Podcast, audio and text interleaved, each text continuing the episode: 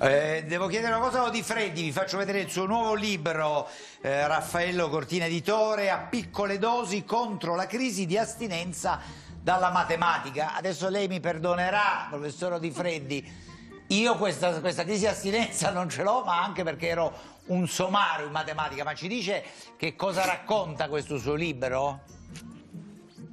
Ah sì, ma la crisi d'astinenza non va intesa come nelle droghe, che uno ne ha prese tante e poi dopo si trova male perché adesso non ne prende più. È, è, proprio che si è fatta astinenza fin dagli inizi e non se n'è preso nulla.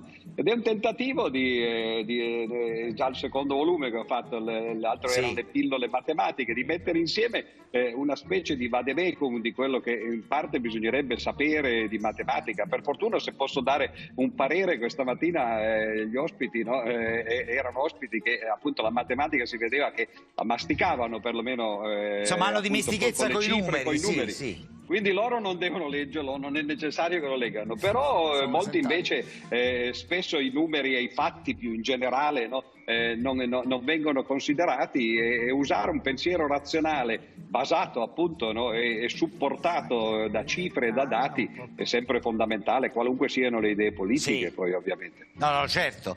Grazie, grazie. Eh, professor Di Freddi, uno più uno fa sempre due? Beh no, eh, perché eh, nella, nella, nell'aritmetica binaria fa zero. Per esempio quando contiamo oh. le, le, le, ore con l'orologio, no? eh, per esempio eh, 7 più 6 fa 13, ma in realtà viene 1, no? quindi non sempre.